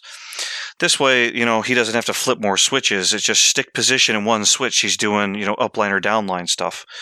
Um, same with like, you know, climbing climbing items or descending items on the plane. That's a really nice spot for logic. So, what you got in logic, Mike? Um, well, something on a Jeti or a futaba, you could use it for setting up timers, or if you're doing airplanes, you know, lockouts for landing gear, lockouts for flaps. Yeah. Anything that needs to be turned on or off and you're not explicitly doing it, it's a good place to use that. Yep, awesome. Yeah, uh, landing gear on a on a model on a scale helicopter, definitely one of those. I know what. Um, Yeah, I know when we're on the bench, the, one of the scariest things is to uh, retract the landing gear when you got the helicopter sitting on the yeah, bench. don't be that guy. Or like I know, I know in the jet I've got lockouts so the steering wheel can't move if the gear has been set to up and other stuff like that, or lockouts for shutdowns and other things. Yeah, On a heli, you could probably have a logic lockout for like a safety or some kind, you know, where like you have to move a switch to make the whole thing hot. But then it will not work as a throttle hold afterwards, so you won't accidentally bump that and kill your heli. yeah. I may have to go play around with that one day. The, the fancier radios like the Jetis and the Futabas, you can get a little bit wild. Yeah. Yeah, I've I've seen people do some crazy fun double logic on the MZ for timers depending upon uh, flight modes chosen, like idle up one or idle up two and head speeds. Shaggy, got any other examples of uh, logic? Not really. I don't think I really use that. I mean, I, I use it for like synchronizing with with uh, gears with um, well, my on my my Mustang Okay. for the retracts. You know, I have uh, so so I have the FMS P51 Mustang. It's got uh retract gears and also has synchronizing doors that cover it there. And I have it where the so the retracts will go in and they'll go in at a certain time. So I have it set for a a, a, a um a certain time, you know, time delay for them to go in. And then about eh, five six seconds later, then the doors will slowly go in. But of course, you got I had to make it synchronized where it will the doors will open before the gears come out because I, I actually screwed up when I was messing around figuring that out. Messed up and had the gears come out and it pushed the whole doors open and, and I yanked the servos out and yeah, it was fun. Um, Wow. but I also have it where the retracts are. So the retracts, when I flip the switch for the retracts to go in, they'll go in immediately. Like they'll start the synchronizing very immediately. But when I have them go out, I have it like on a 10 second delay. Eh, nothing, no, no real main reason, just I wanted it like that. Uh, so when I flip the switch, then, you know, it would be 10 seconds before they actually start coming out. Uh, again, no real reason, that's just the way I wanted it. But I haven't really messed with synchronized, you know, messed with logic like that really much at all. I mean, I, I do have like multiple timers when I fly the E7. I've got my normal timer, which is at a throttle hold and seeing a, a input or a signal input with the speed control. But when you start, because I, you know, so I could track, you know, I always track all my flights and flight times and everything. But when you hit throttle hold, especially if I'm doing a lot of autos, it stops the timer. So I have another timer on a button that when I flip out a throttle hold, I'll hit that button at the same time. So when I'm doing autos, it will count the it will count them as well. Yeah. I just have a timer that uh the moment I bring the collective or throttle out of uh, the very bottom negative setting, the timer turns on. So the only time the timer would turn off is when I'm on the ground and full negative, or if I'm doing an inverted punch out at full power at at full full negative, which is a lot rarer because I spend a lot of time doing auto rotations. Um, you know, an interesting thing you mentioned delay.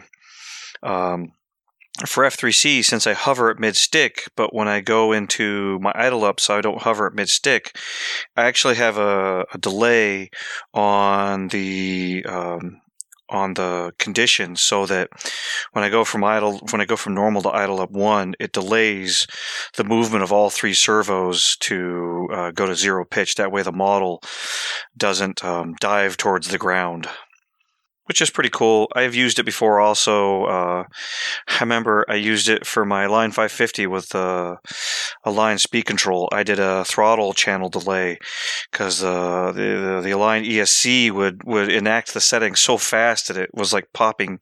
It was it was it was like making popping sounds in the drivetrain, and so I enacted a condition delay for the throttle channel, and that way it uh, it moved up head speed slower. Oh, okay. Moving to some more physical things about the radio. Or no, let's do Pitch Expo. That's something new about that I didn't hear about, which I just heard recently. So cool, I want to learn about that. Start talking. so I had heard I'd heard it mentioned by by another, and I'll leave I'll leave him nameless uh, in another in another podcast. Um, and it come up as fly, the flying field. Um, I run quite a bit of collective pitch, and a lot of people know you never really see me do any grass mowing or get really close to the ground. The big reason is, is I just don't feel like I have precision hovering inverted for grass cutting. I feel like I'm just gonna, I'm I'm but a twitch away of putting the model right into the ground, so I'm not gonna risk it. Uh, I also have a maneuver in F3N. Uh, it is a inverted hover with a pirouette, and you have to take it's like three seconds to do the pirouette. And a lot of times, I find I am all over the place. I'm over controlling the model, and I've been trying a couple different ways over the seasons to to help this. Last season, I just had a collective curve that was highly reduced from like from like my normal higher pitch to a much lower pitch. It was to the point the model felt really dead, but it did a better job. However, uh, pretty much all of our nicer radios actually have Pitch Expo. Um, they adjust it in different ways, though. Spektrum is a basically a checkbox, or not a checkbox. It's a enabled or disabled, and then you can move your five point curve around on your pitch channel to basically recreate a more or less expo. And it and with a with it with the pitch expo enabled, it will smooth it out for you. In Futaba, for the 16SZ, 18SZ, and 18MZ, there are is actually an expo curve on the collective pitch. You can change it from spline to expo, and then at that point you get an expo number like we're used to adjusting on aileron or rudder, and you can run that number up and down and watch how much expo you you dial in or dial out. Um, I will give this one warning on on this. I was recently working with this. Uh, start small.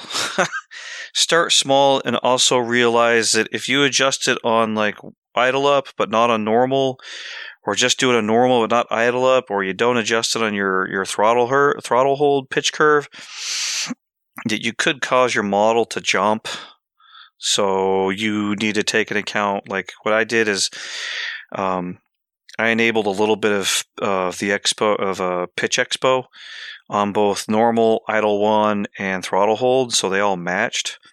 That way, the model wouldn't jump, and I just matched up all three flight modes. Um, and I experimented with some different values just to get a feeling for it. I came away with this after I experimented with it. The number I think will work for competition inverted hovering or grass cutting is much higher than I am comfortable doing a full 3D routine with today. So um, I think I will work into it slowly and get more comfortable with it.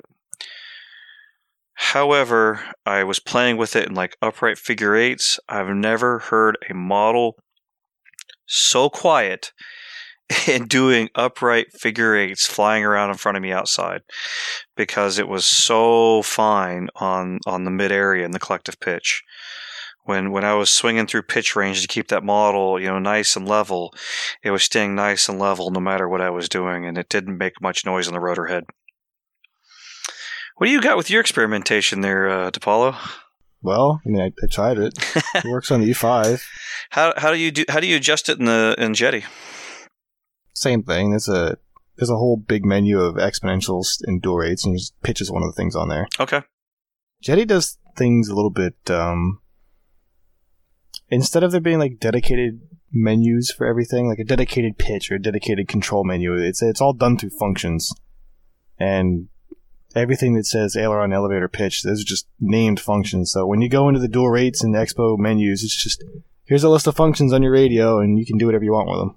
Yeah, yeah. And pitch pitch is one of them. You can do what you want with it. Um, yeah, I'd have to say when I was playing around with the exponential on the pitch, I played with oh, like three to forty. um, and you know it was crazy.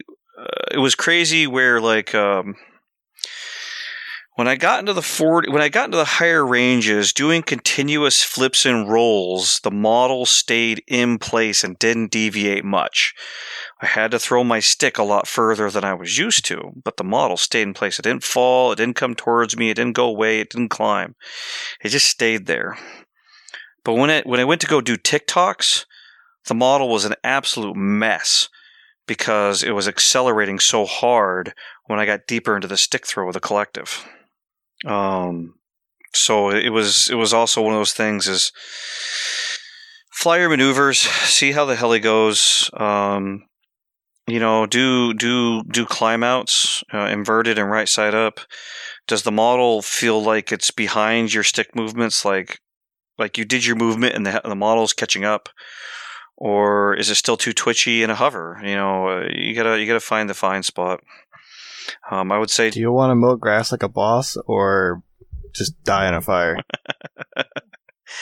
Yeah, I actually think I might uh, enable a, a mode that is for like a flight mode just for inverted hovering that's super stable and won't be a you know a flying 3D mode.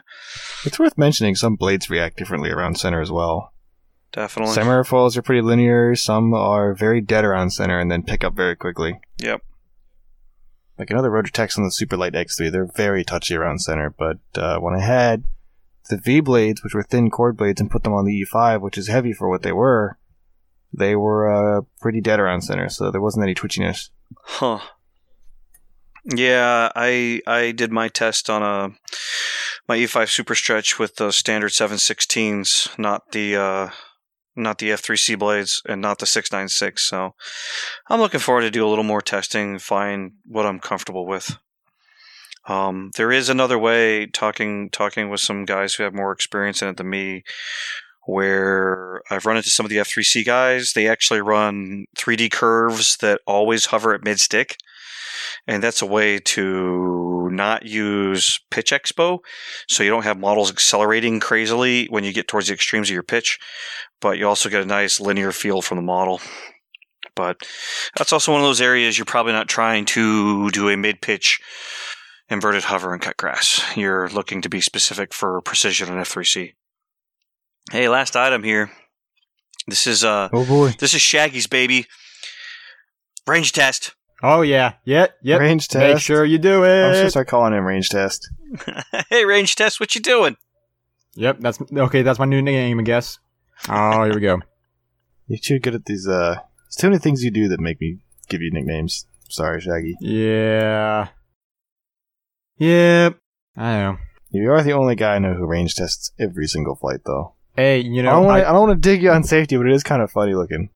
Hey, you know what? I don't care because I know that if there's something going on, something may have You'll something that may have happened. I'm gonna find it. Hell yes, and I've found it many Times. times. Pre-flight.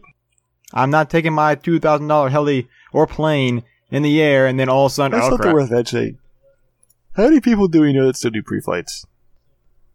I mean, I do because I like my stuff not exploding. Pre flights, yes. Range checks every day or every flight? No. Nah. I do it. You know, it's just because that's what my dad taught me when I start first started flying planes back when I was young. And yeah, but radios were stuck. super janky. But yeah, but still, anything could fail, and it, it's just why risk it? Why risk? You know, it's something as simple as just walking because most of these radios have a feature we can lower the lower the voltage, lower the the the Yeah, voltage that is the that's sig- that is sending signals. So Maybe you don't do have to go like a thousand feet. You can just go like thirty meters and then Not even that, honestly. It's like 10 meters, I think these rain tests are, are saying, and you're good. I mean, That's usually what I'll do. Like I'll do it like the first day, or if I change something, or if it's been a while, I'll look. Changing. a lot of times what I do is, uh, I, when I do do a range check, I also turn my back away from it so the antenna is facing the opposite direction because if there was something wrong with your signal, that will show it. Agree. Yeah, I was. Uh, People always stare at me, but I rather take 20 seconds, not even 20 seconds, to walk a few meters away and turn my back to it just to check all the functions than to go up there, fly around, and fly into someone's camper and, and be embarrassed and have a really bad day and have to pay that. Uh, range tests after firmware updates. Range tests after radio changes. If you've been playing with your wiring, um, I, I, I'll agree with you on that. Um, if a model's been crashed, yeah, range test. But um, I, past that, I'm doing flight checks. Is is the helicopter is the helicopter flight ready? Um, I do those usually once a day, so I'll do at least once a day. I'll start yanking and everything, and then during the day, um, usually every flight, I check and see that the controller is fully booted up and is and is reacting. I had um, I've had a couple different manufacturers boot up funny, and um, I've caught myself from you know just by doing a pre-check before I go out and fly. I've caught myself before something bad would have happened. Um, I do know, you know, from you know, you mentioned turning around, Shaggy.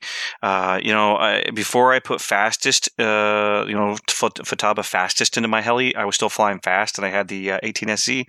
Um, it doesn't give you signal strength, but the FASSTest does. And I remember I uh, I powered up the receiver on the table, just a battery and a receiver, and uh, took the radio and started walking away with it on the field.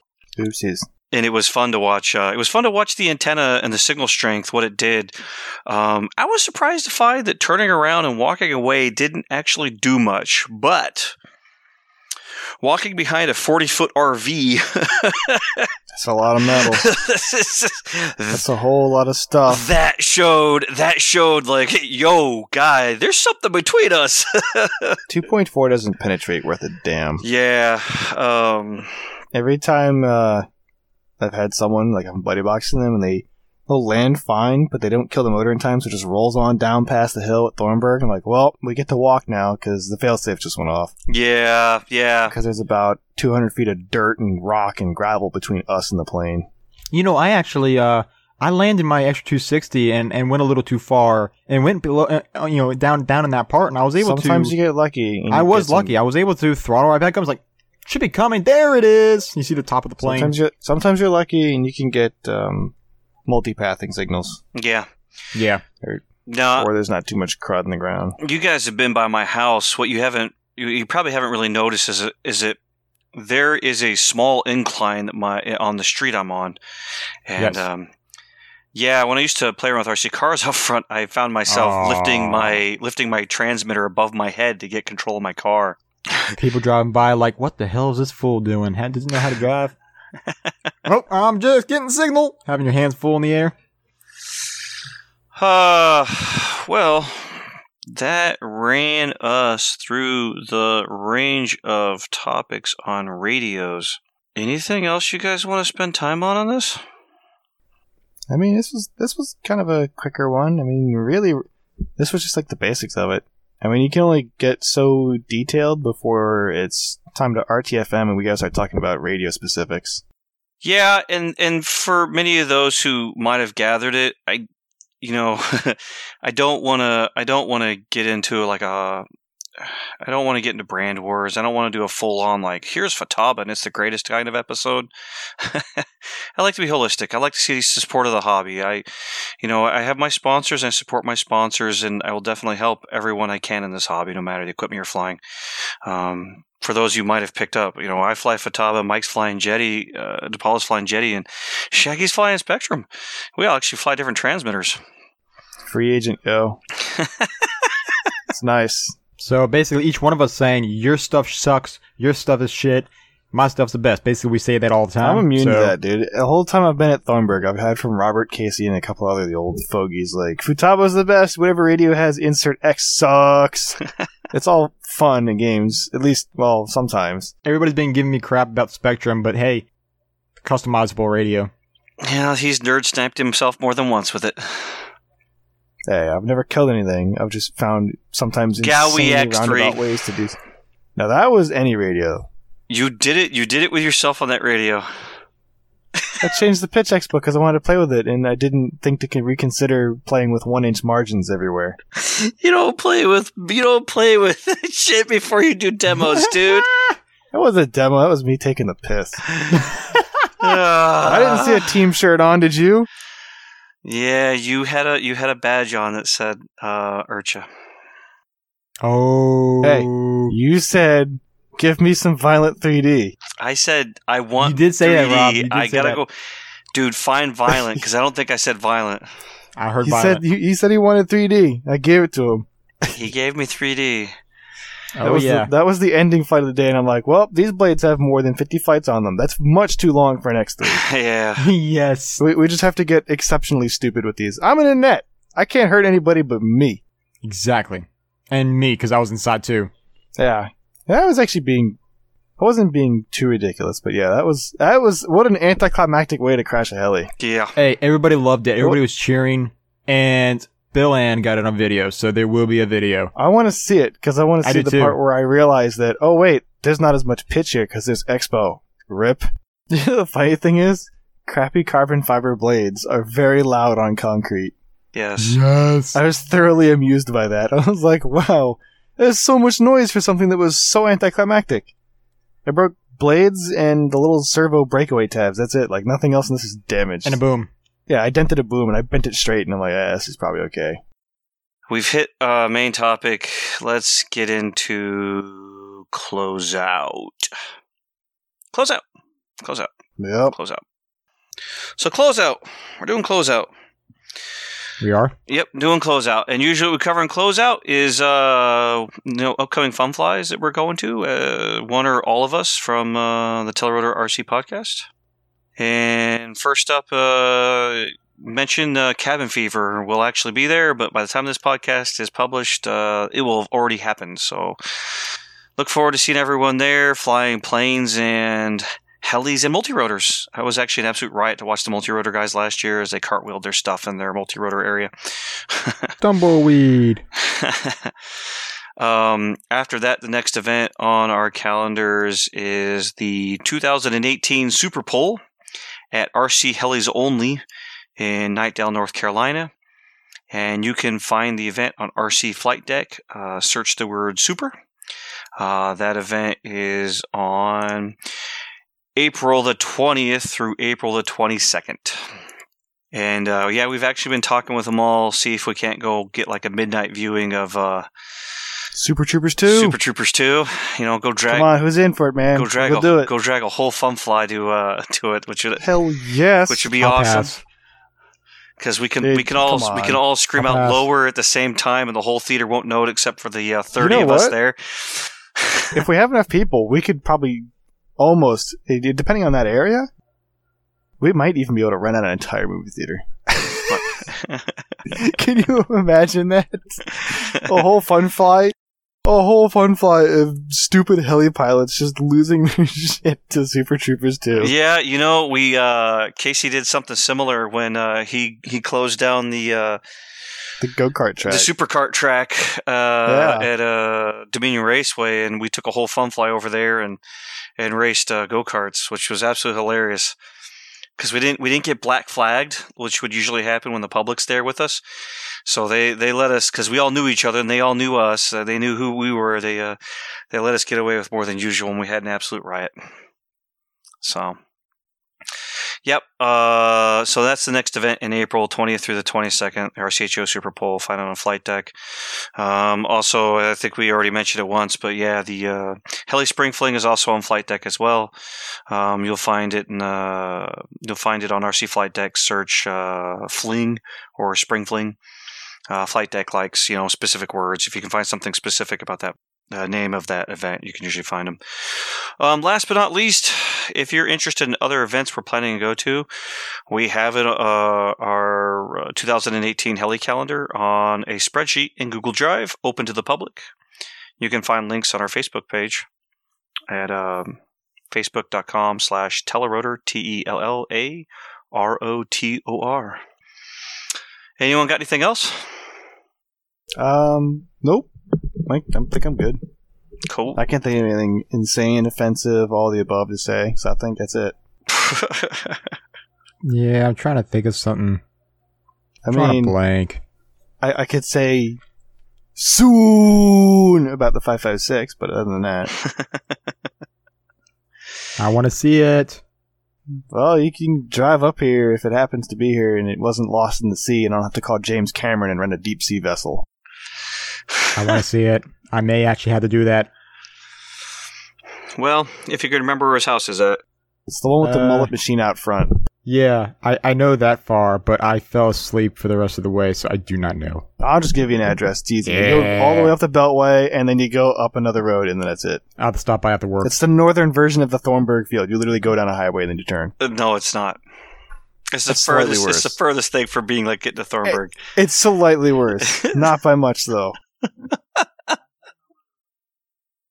Okay, well, with all that said, uh, thank you everyone, and uh, keep whatever side of your helicopter up you want.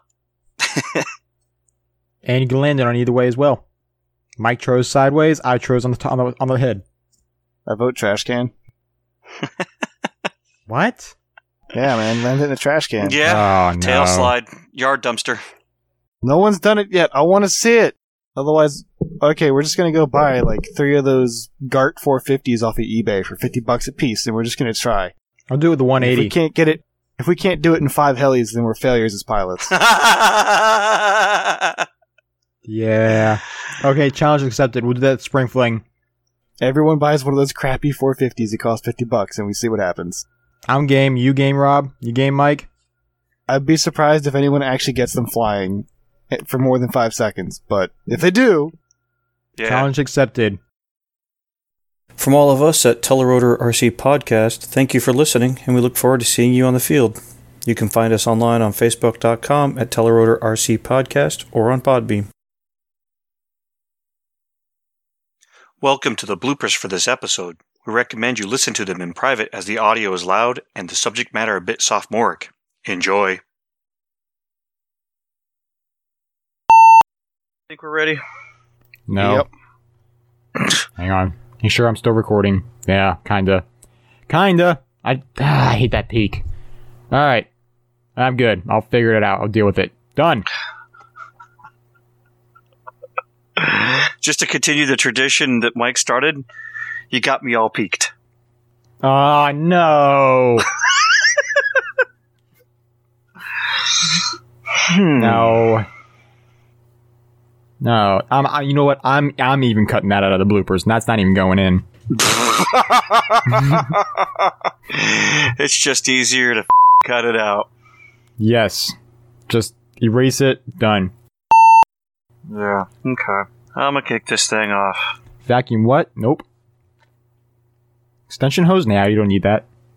Will you shut the f- up for a moment? No! You can't make me quiet. Never! Yeah, I'll call your cell phone. That'll f- you up. Oh crap, there was something. There was something. Oh shoot, there was something. Oh, oh, oh, oh, oh, oh, oh, oh, oh, oh, oh, oh. Okay, so I don't know if you want to have this later in or now. Okay, Paula Abdul. Oh my god. So he's a thumber, I'm a pincher. So Nope. I'm a pincher. what? Mhm. Then why is your switch so high up? It depends on how you hold the radio. Okay, now you got me feeling stupid. yeah, yeah, that kind of basic where most people have their well, you had throttle hold on the left. See, I have always had throttle hold on the right because that's what it's always been for me. And- Dude, by- were yeah. you on were you on MDMA when I let you fly my model? My throttle hold is not on the left. Oh, you're idle, son of a bitch. Dude, I am Get this- losing it tonight. party in a box. Get this boy a I'm gonna dr- mute my. I'm gonna mute Get- my microphone and just shut up. Get this boy a drug test. All right, I'm just gonna mute my microphone and just shut the hell up. Screwing everything up. I'm just gonna be quiet this whole episode. Ah, But but unfortunately, you cannot use Futaba with Spektrum because of the ends. uh, again, I'm gonna Well, disagree is a- with you. There's adapters. That I need to start. Sh- I need to start thinking before I start speaking. This is fun. I'm That's actually, right. I'm actually holding the end that does yeah, this I know. work in I my know. hand. It comes because- with a freaking real flight thing too. yes, it does. That's what I'm saying. I need to start thinking before I start speaking.